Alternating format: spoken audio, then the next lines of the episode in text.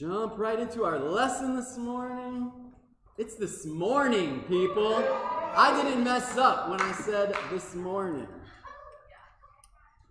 If we met in the afternoon, I still would have said this morning anyway, because that's just what I do.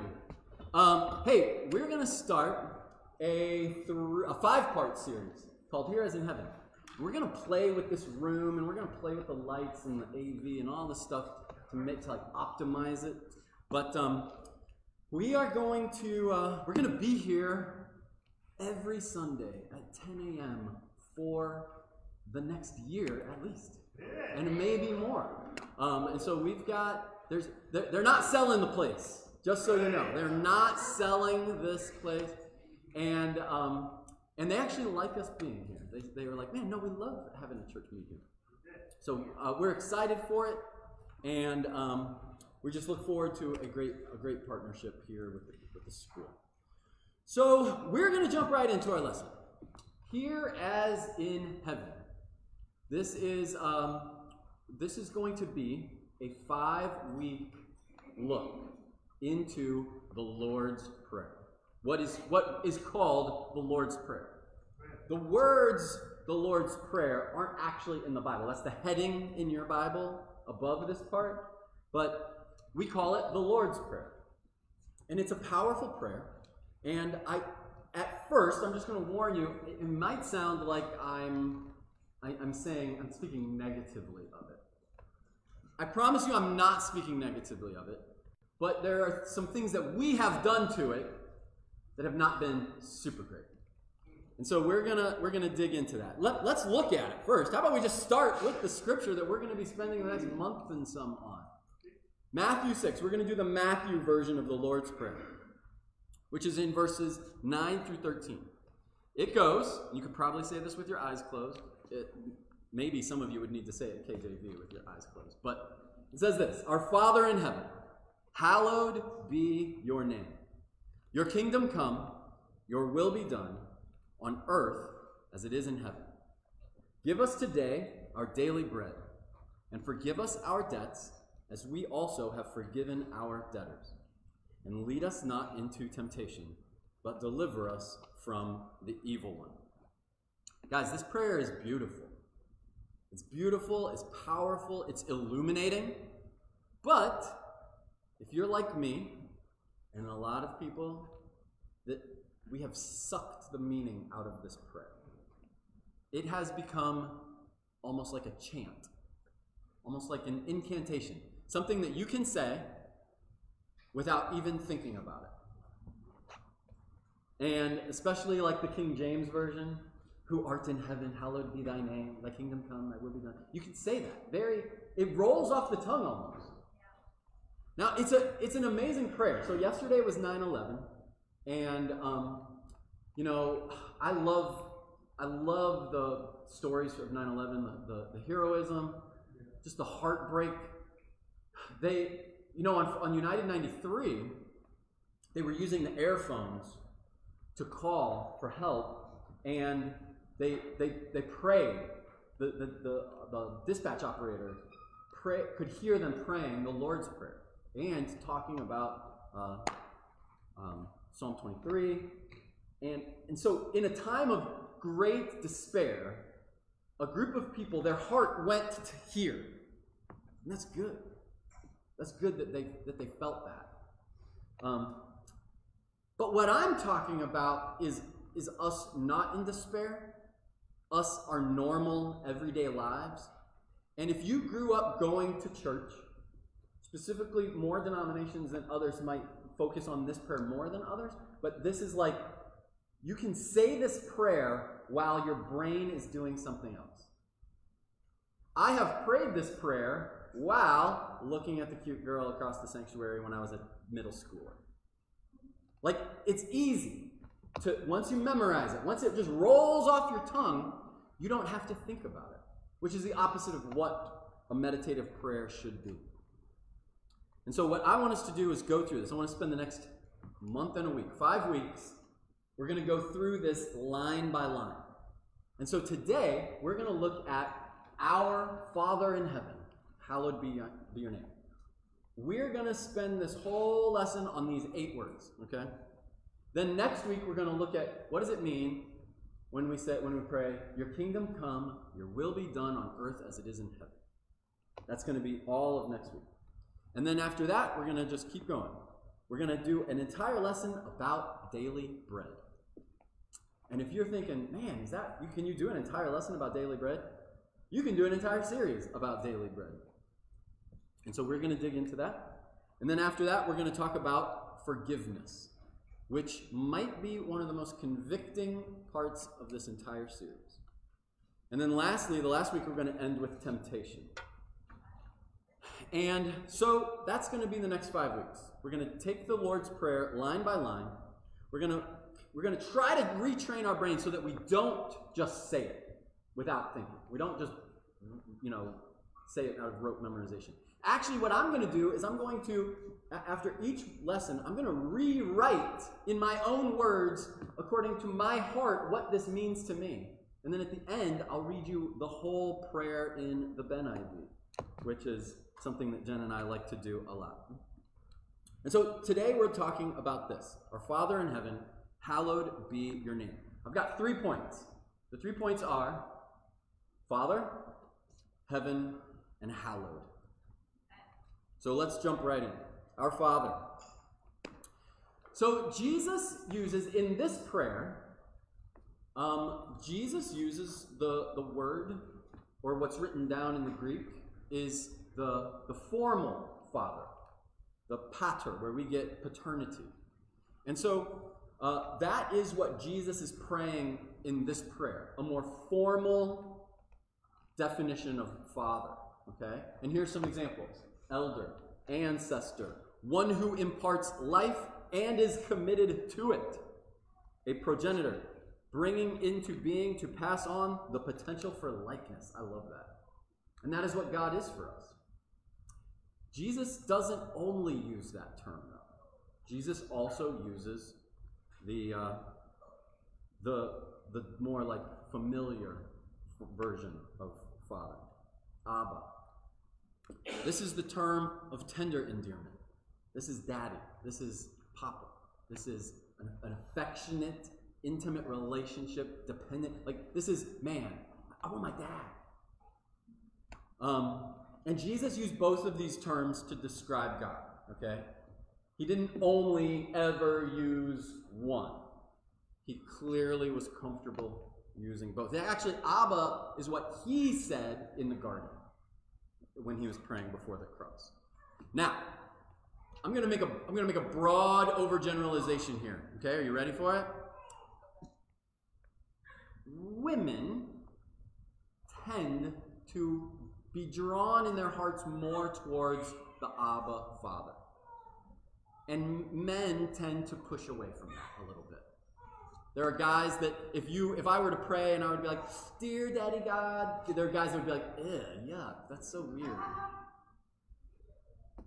Now now men tend to respect the more formal. And maybe you've thought about this, like the football coach idea of God. Like that God's like, quit whining, son, and like get snap out of it. And that sometimes like, okay, that's what I like. That's when I think of God, I think of like the football coach God. Women tend to not like that so much. Like I don't want to think of God as my football coach. And that's a generalization. Maybe you're a woman and you're like, I love the I love the more like aggressive formal God. Maybe you're a dude and you're like, I love the more tender God. That's fine. We actually need to get good at appreciating both. Because God is both of them.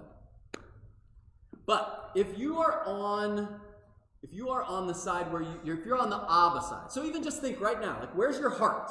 If I said pick one, the pater or the Abba, pick one that your heart is kind of like geared towards. Like, yeah, I'm more of a father, not a daddy kind of God guy. But maybe you're the other way around. So if you're kind of drawn more towards the Abba, if you want the, the tender, compassionate, affectionate daddy, uh, we need to ask ourselves a question. Is that then can you obey a sterner father? Because there's going to be times where that's God. And your lordship is going to have to stand just on its on its own without maybe the affection of a loving God? And can you obey kind of the stern father? Or do you need does that not do it for you? When you feel like God is like that, then you're going to disobey. And guys, or people on the other side, you have to ask yourself the alternate question. Can you obey a loving father? Or do you not respect that, that side of God? Do you feel like, eh, I need, I need something less loving if you're going to get my respect? Because this is, it makes me feel weird. So we need to understand that God is both. Now, I'm going to talk a lot about God as Father and kind of relate it to me and my, my boys in a few sermons, especially when we talk about forgiveness. But just wanted to talk about Father. That this is what Jesus was saying. And he was saying, he was saying, my dad, I'm the son of God, I, I, I know him better than you. He's my dad. But he's also saying collectively. He's like, this, this is our father. And so, that is where we're going to start. I just want you to think about how you think of dad and how it relates to God. Now we're going to get into some meat, okay? Point number two what is heaven? Guys, this is a this is a touchy subject. And I'm just going to be totally honest. I'm going to say something that Jen has repeatedly told me not to say multiple times. Um, when we think of heaven, like sometimes we think of this like glorious, beautiful golden city up in the clouds. There's music playing all the time, and harps and angels and streets of gold and no pain and all that stuff. And it's it's this far off, distant, perfect place. Now, then that's one that's one idea of what heaven is. I'm not gonna like name names, but there are some there are some Christian denominations that have a very different view of heaven. And we kind of call that like the perfect earth. That God is going to come and restore this place to be the way He created it and it's going to be beautiful and we're going to be hanging out at the park with all the wild animals and the you know all of that it's going to be amazing and jesus will be our president and he'll rule the whole world and and that is also a very concrete view of heaven and maybe you're thinking like oh i don't know what i believe. That's actually a pretty that's not a bad thing to think. What what do we think about heaven? Well I was sitting down with a friend of mine who has a very staunch view of what heaven will be, and it is the perfect earth. And he was trying to convert me, I guess, and he was coming over to my house on the regular, and and finally, he's like going hard on this. Like, you have to believe that this is how it's going to go. And what I said to him and what I'm saying to all of you, and this is the thing that Jen doesn't want me to say, is that I don't care. I, I don't care what heaven is like, guys. Now, why, why is that? That's a, that sounds like a horrible thing for a minister to say. Well, this, this friend of mine, he had a very clear, solid, laid out definition of what heaven is like. And I said, Well, what if it's not like that? He said, Well, it is. Oh, it is. And I said, okay, that's cool. If it's like that, I'm all for it. And he said, well, it is like that. I said, great. If it's like that, I kept putting that if on there. If it's like that, I'm, I'm down. I will enjoy it. But if it's not like that, I'm going to enjoy that too. And this is where it gets tricky. So, my view of my relationship with God has a lot to do with the relationship it has very little to do with me getting something after I die. Okay? Does that make sense? And, and whatever, whatever happens, whether, whether Jesus comes back now in judgment and we're all alive and we get to witness it with our, hand, with our, with our own eyes firsthand, I'll be like, this is crazy. I didn't see that coming. Sign me up. Like, this is great. Whatever. There's nothing that Jesus or God can do after, in the age to come, that I will complain about. There's nothing that God will do that I will say, no, no, no, no, no, no, no, you did it, you did it wrong. You messed it up. It's supposed to be, where's the streets of gold? Or if it's the perfect earth, I'm going to be like, wait, is it supposed to be up in the clouds somewhere. Am I going to complain about what heaven ends up being? Not at all. And hopefully, neither will you. The most important thing is that our relationship with God is good when all that stuff goes down. But this idea of, I don't care what heaven is like, if it is some like far off, distant, cloudy place, or if it's this. If, he, if God comes back and says, hey guys, you know what? Sin messed up. The perfect thing that I made, I'm going to restore it. And you all are going to enjoy it. I'll be like, sweet. Didn't see that coming, but that sounds awesome. Let's do it, God. But here's my, here's my problem is that we sometimes get so wrapped up in this idea, especially this one, of this heaven as being this far off thing. Heaven is this thing that if you live a good life, when you die, this is your reward. And I want to reframe what heaven is, okay, this morning. I want, to, I want us to think about heaven in a slightly different way. Heaven is just wherever God is. If God says, hey, I'm over here, and when you're done with life on earth, you're going to come where I am, I'll be like, sweet. I call that heaven. And if God were to say, hey guys, I'm going to make the earth perfect again, restore it like I did at the beginning, and I'm going to come down there, I'll be like, sweet. I'm going to call this heaven because I'm in your presence. And heaven is wherever God is, and I want to be there. But this then brings us to the like convicting part of this. So I want to talk about moving towards God and moving away from God. Can you see that? There are parts of, of who God is that draw us towards Him, and then there's things that, that we pull and move away from God. And so things like, I'm just gonna, I just made a short list, things like truth versus falsehood. Do you love the truth? And do you speak the truth? And do you, you know, reject falsehood? If you, if you re- accept the truth, if you love the truth, you're moving towards God because God is truth. But if you, if you speak falsehood, you're moving away from God because God is the God of truth. And in the same way, humility. If you are a humble person, you are being drawn towards God. You are not rejecting God. If you are prideful, you are rejecting God.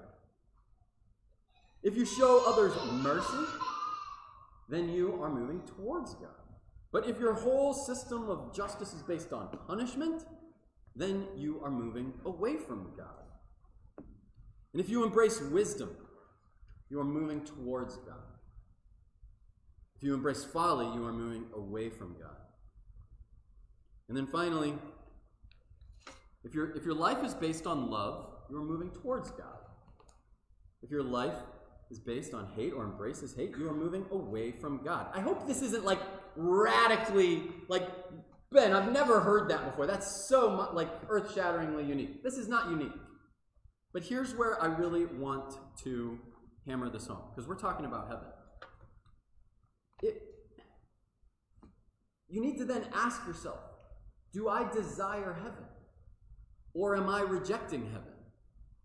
And you're like, well, heaven is the thing after I'm dead. That's where I want to change our minds.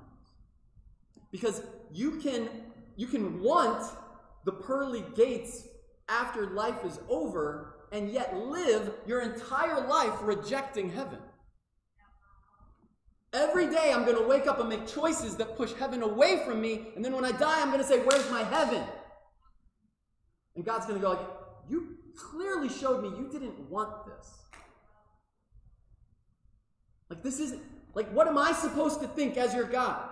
Every day I watch you push me away and reject the thing that I am trying to build, and now you want it? And so what I'm trying to do is take this thing, like we have, we, we put all of these things far away from us. We put all of this responsibility away from us, and it stays out there. And guys, this is what I'm saying: is it's easy to stay out there. It's easy to live, just like it's easy to repeat the prayer and not think about the prayer. It's easy to, to have heaven be there. It's never here. Heaven is never about my choices. It's always just some far off, distant prize at the end of the finishing line. And so here's my question for us Is that what I want? What I, do I want a distant place more than a daily commitment to obey? It's easy to say you want heaven as long as it's far away. It's like, this is great. This is what I want. I want when I die, I want eternal life and glory and have no more problems. But here, I want to do what I want to do, and I want to live the life that I want to live. It's harder to say you want heaven when your life shows everyone that you reject all the qualities that heaven embodies. And so we need to think about this. So for me, what is heaven physically, tangibly? What color is it? What does it smell like? I don't care. My goal in life is to be reunited with my Creator. And wherever He is, that's where I want to be. I'm going to call that place heaven, whatever it looks like. But today, I'm going to try to make choices that bring God closer to me, bring heaven closer to me, embody the things that heaven is going to be like now. And we're going to talk about that next week when we talk about your kingdom come, your will be done on earth as it is in heaven. And so here's where I'm going to end us. We're going to talk about a hallowed name. What does it mean to be hallowed? In, the, in Matthew, that, that word is hagiazo, and it's the Greek word for sanctified, sanctification.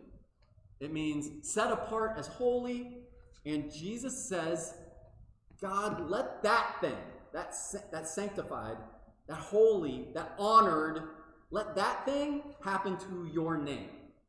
Okay? Well, let's look, because this is a common theme throughout the scriptures. If you just do a basic Bible word search of, of the name, like name, N A M E, type it into your app, and just look, especially in the Psalms. Oh my gosh. Dozens and dozens of instances where there, there are desiring that God's name be lifted up. And this goes all the way back to, we're going to do a midweek lesson on some of the Ten Commandments. And one of them, probably the weirdest, most misunderstood one, is don't use God's name in vain. And so we have accepted that and, and taught it for generations, saying, like, don't say, oh my God. Like, don't say that because you're using God's name in vain. Guys, that is so much deeper than that.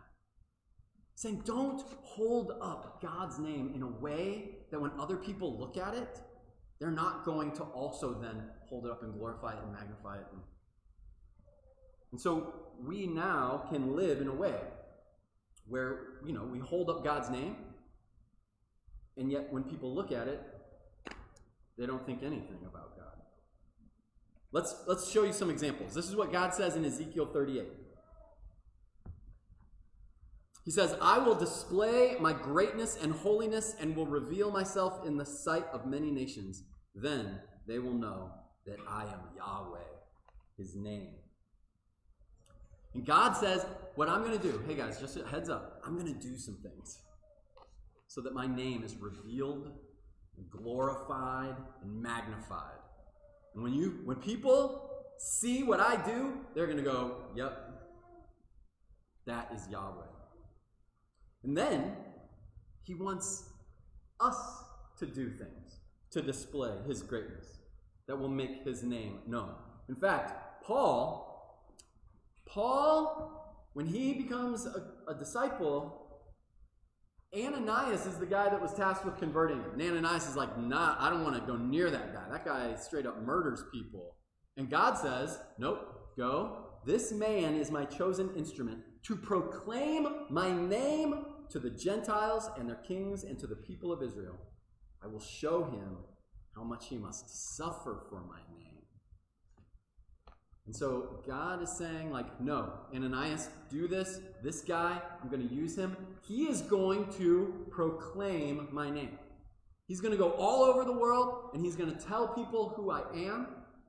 And here's the bummer it's going to come at a cost, a great personal cost to him.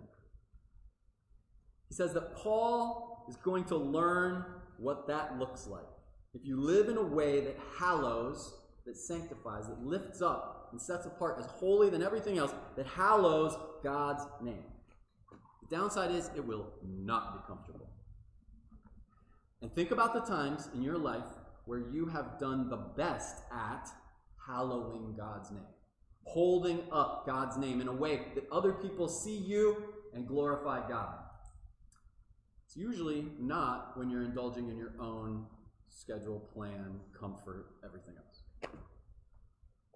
And when we do that, when we live our lives for us and stop caring about God, then that's where people look at us and there's no connection between what they see in us and God. If my life is revealing who God is, and it results in God's glory, and it magnifies his name, that means something. And then Paul goes on to try to teach this to other people. Years later, he writes the books, the book of Romans. Half the people he's talking to are very religious, the Jewish half are very religious, and they think that, hey, we know God better than everybody else, and he starts to yell at them a little bit. And this is what he says in 221. You then who teach others, do you not teach yourself? You who preach against stealing, do you steal? You who say that people should not commit adultery, do you commit adultery? You who abhor idols, do you rob temples? You who boast in the law, do you not dishonor God by breaking the law? As it is written, God's name is blasphemed among the Gentiles because of you. His scathing rebuke is that they are doing the opposite of hallowing God's name. They are doing the opposite of lifting up and revealing and glorifying and magnifying God's name. They are living in such a way that when people look at them, they think God is stupid. And so then that makes us ask the same question. When people look at me, what do they think of God? And in our in our sneaky ways, we all have sneaky ways, we want that answer to be nothing. Okay? We want people to look at us and not think of God. When we're being righteous and we're being spiritual and we want to be a good example, we do want people to look at us and think that God is good and God is great and God loves us and God's awesome. But we rarely get to control what they think of God. Like, we don't get to tell them all we get to do is show them through the way we live. And so sometimes they look at us and they think, well, this, this joker already invited me out to church. I know he goes to church every Sunday. And yet, I'm looking at the way he's living now. So you've already formed this connection between you and God, and you've put it on display. And this is why our example is so important. Because we're like, hey, in my times where I'm strong, I'm like, hey, yeah, you, like, I love God, I read my Bible, or whatever. I'm a spiritual person, I'm a religious person. Like, you want to come to church with me? Any way, shape, or form that we connect ourselves to God. And now, forever, our actions are going to start reflecting on God. And so, we need to take on this responsibility. Do I want God's holy name to be revealed, glorified, and magnified? And the, the, the easy answer is yes. I want that to happen. I just don't want to be the one that has is responsible to do it. I want someone else to do it. And, and usually the way this works is I want God to do it all on his own without me. So if I were to say, Do you want God's name to be glorified? Yes, I want God's name to be glorified. Do you want to live in a way where people are going to look at you and then decide whether to glorify God? No, I don't want that. That's too much pressure on me. And God's like, Exactly. That's my whole plan. All throughout the Old Testament. and here's what's scary. Do I am I brave enough to pray this when I think about the Lord's Prayer? Am I am I dumb enough to be so bold as to invite God to put me in situations where I'll have the opportunity to display his name.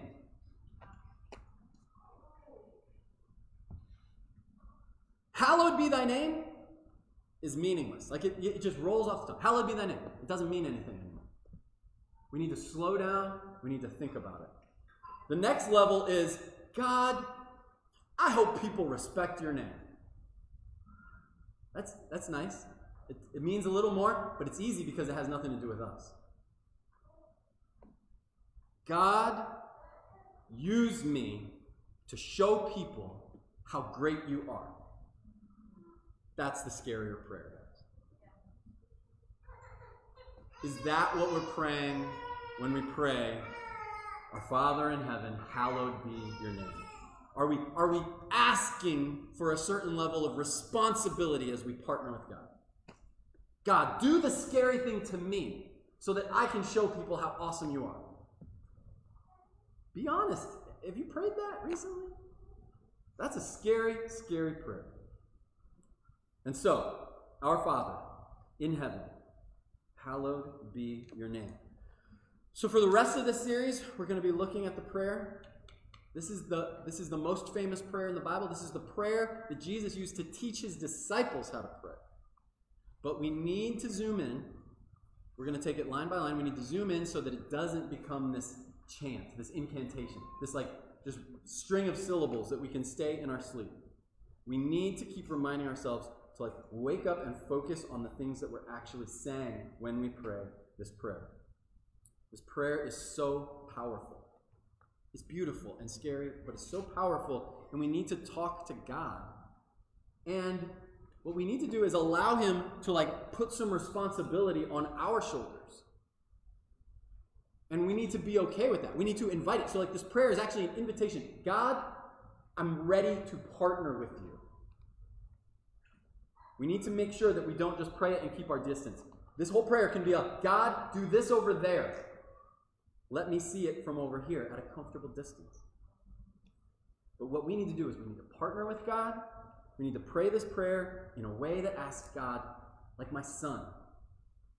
If I was busy working in the shop and I didn't want to be bothered, nothing would break me down faster than Everett or Freddie coming out and be like, hey, Dad, can I help? And I'd be like, of course you can help. Like, I want you to help me. I don't need your help, but I love that you asked. We need to say that to God. Hey, Dad, can I help? So here's my here's the way I, I rewrite this this first part of the prayer. Loving Dad and Father, I want to be in your presence now and in the age to come. I want your name to be glorified and magnified in my heart and in the hearts of all people everywhere. Use me so that my life lifts up your name. And what I want us to do is be a church of people where we partner with each other so that we collectively can partner with God and achieve this. Amen? Thank you guys. And with that, Jen Weatherston is going to do our communion today.